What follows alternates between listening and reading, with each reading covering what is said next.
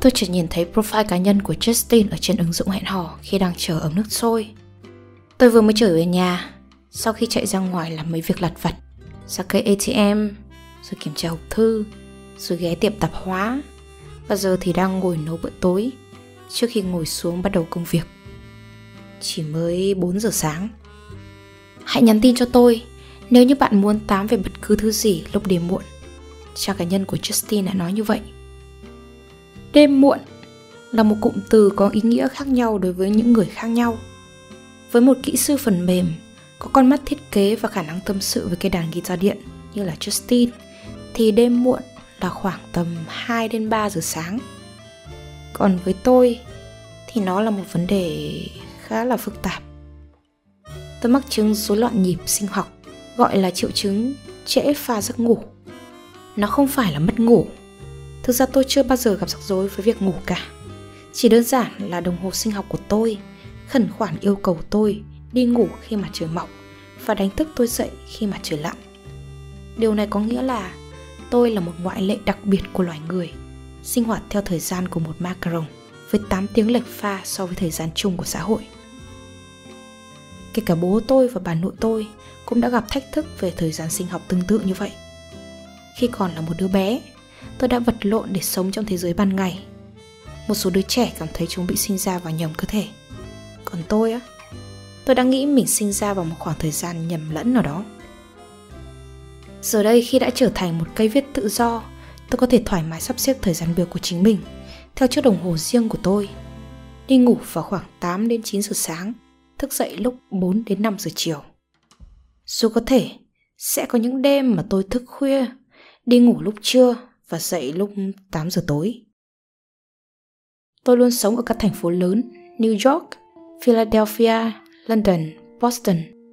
Tuy nhiên thì thế giới của tôi hiếm khi nào đông đúc.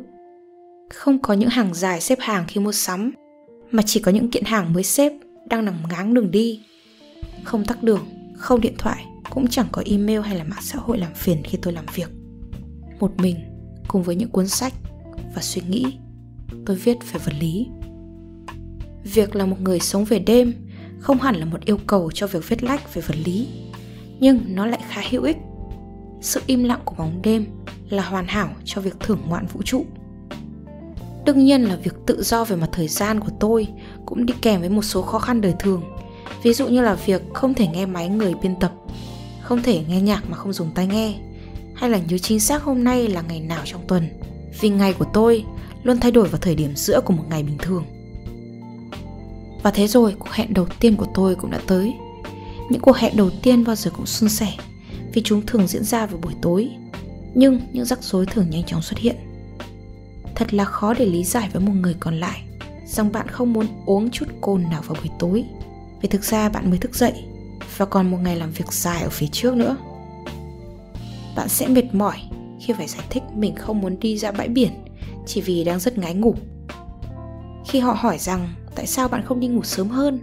Như thể đó là một việc mà bạn chưa từng nghĩ tới. Bạn lại phải giải thích rằng thời gian biểu theo kiểu bình thường không phù hợp với mình. Trong cuộc hẹn đầu tiên với Justin thì chúng tôi đi tới một bảo tàng nghệ thuật lúc 7 giờ tối, nơi chúng tôi có thể thoải mái nói chuyện với nhau về gia đình, về những đam mê, về phần mềm và lý thuyết chuỗi. Tôi biết được rằng là anh ấy có một công việc từ 9 giờ sáng đến 5 giờ chiều, thích đạp xe và sống dưới ánh nắng mặt trời. Tôi đã không nói rằng mình đang trong quá trình điều trị bổ sung vitamin D. Ánh nắng mặt trời là một thứ không có trong từ điển của tôi. Trong buổi hẹn hò thứ hai, tới lượt tôi lên lịch trình. Em biết anh có một thời gian biểu sinh hoạt thông thường, nhưng sau băng process sẽ sáng nhất vào đêm mai. Anh có muốn tìm một nơi yên tĩnh và ngắm nó không? Tôi nhắn tin cho anh ấy như vậy. Dù có một thời gian biểu thông thường, anh rất vui lòng. Justin trả lời. Nửa đêm, chúng tôi tìm thấy một chỗ ấm áp bên bờ sông Charles và ngẩng lên ngắm nhìn những vệt bụi lung linh của một ngôi sao cổ Bất chấp ánh sáng thành phố, chúng tôi đã nhìn thấy ba ngôi sao băng vụt qua trên bầu trời đêm Boston.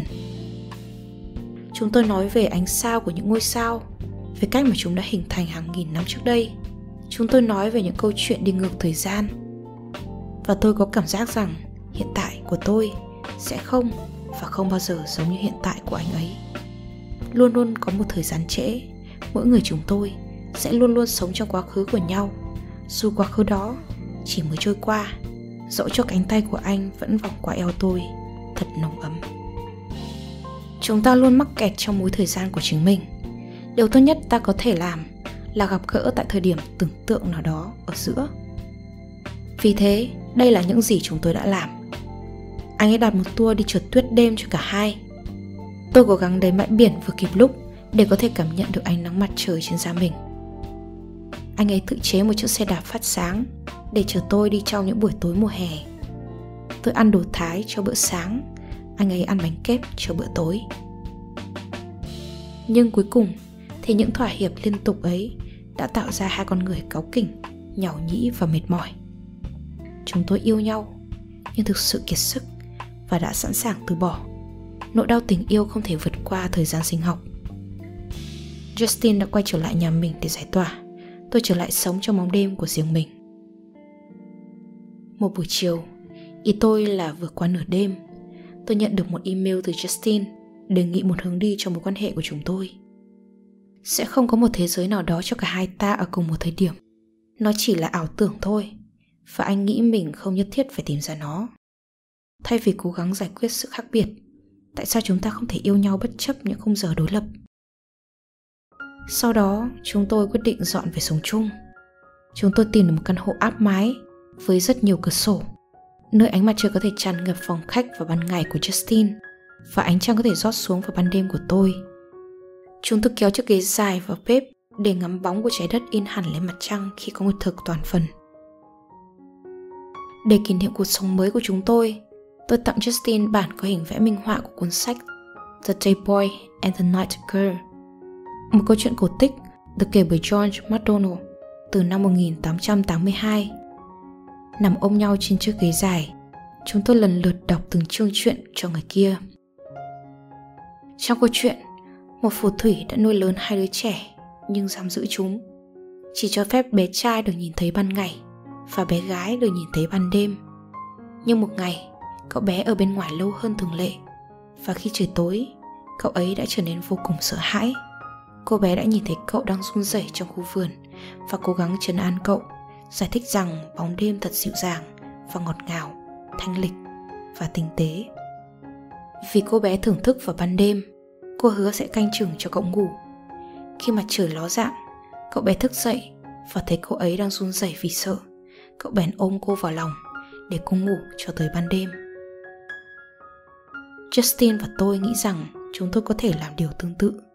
Khi một người thợ sửa chữa tới nhà vào buổi trưa, Justin sẽ ở nhà để đảm bảo tôi không bị mất giấc ngủ đêm của mình.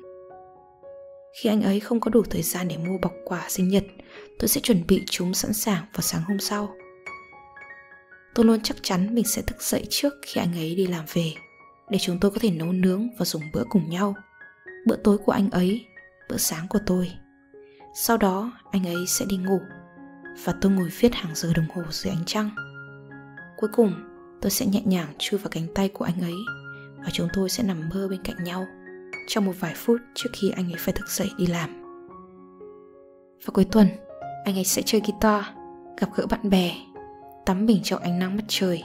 Trong khi đó tôi vẫn say giấc nồng. Khi tôi thức dậy, tiến tới máy pha cà phê, anh ấy đã đạp xe hơn 35 dặm và ăn hai bữa trong ngày. Lúc mặt trời lặn, cũng là khi mà anh ấy chúc tôi buổi sáng tốt lành. Anh ấy nói với tôi về ngày hôm ấy, trong khi tôi kể cho anh nghe về tối hôm trước của tôi. Và cuộc sống cứ thế tiếp diễn như vậy. Trái đất vẫn xoay vòng theo nhịp sống của mỗi chúng tôi. Chúng tôi tận hưởng cuộc sống một cách trọn vẹn nhất khi thời gian của hai đứa trùng lập nhau, trong khi vẫn tự do phát triển bản thân theo cách riêng của mình. Giống như những loài động vật hoang dã đã được thả vào tự nhiên. Một đêm tháng 8, Justin lái xe cho tôi tới một bãi biển yên tĩnh ở bờ Bắc, nơi những kẻ ngắm sao thường lui tới. Anh ấy trải xuống một chiếc khăn, khi lúc ếch vẫn đang còn kêu vang trong khoảng không. Sau đó anh ấy lung túng mở ba lô, lôi ra một chiếc hộp nhỏ. Tôi không thể nhìn rõ trong đó có gì. Nó ánh lên một tia sáng nhỏ, như một chiếc đuôi đang rạng rỡ của một ngôi sao xa xôi. Em sẽ lấy anh chứ? Justin hỏi. Rồi chúng tôi cùng nằm trên bãi biển khúc khích bên nhau khi những ngôi sao rượt nhau ở trên bầu trời đêm tĩnh lặng. Lúc đó đã là 2 giờ sáng, đã quá muộn để gọi điện thoại thông báo cho họ hàng hay là gia đình. Thay vào đó, chúng tôi vẫn nằm như vậy, bên nhau, trong khoảng thời gian và không gian riêng của chính mình, với bãi biển, bờ cát và hàng ngàn ngôi sao lấp lánh. Hy vọng các bạn sẽ thích video lần này và đừng quên like, share, subscribe ủng hộ cho chúng mình nhé. Và nếu các bạn thích những nội dung như trên thì hãy đăng nhập vào spyroom.com. Mình là Isa, xin chào và hẹn gặp lại.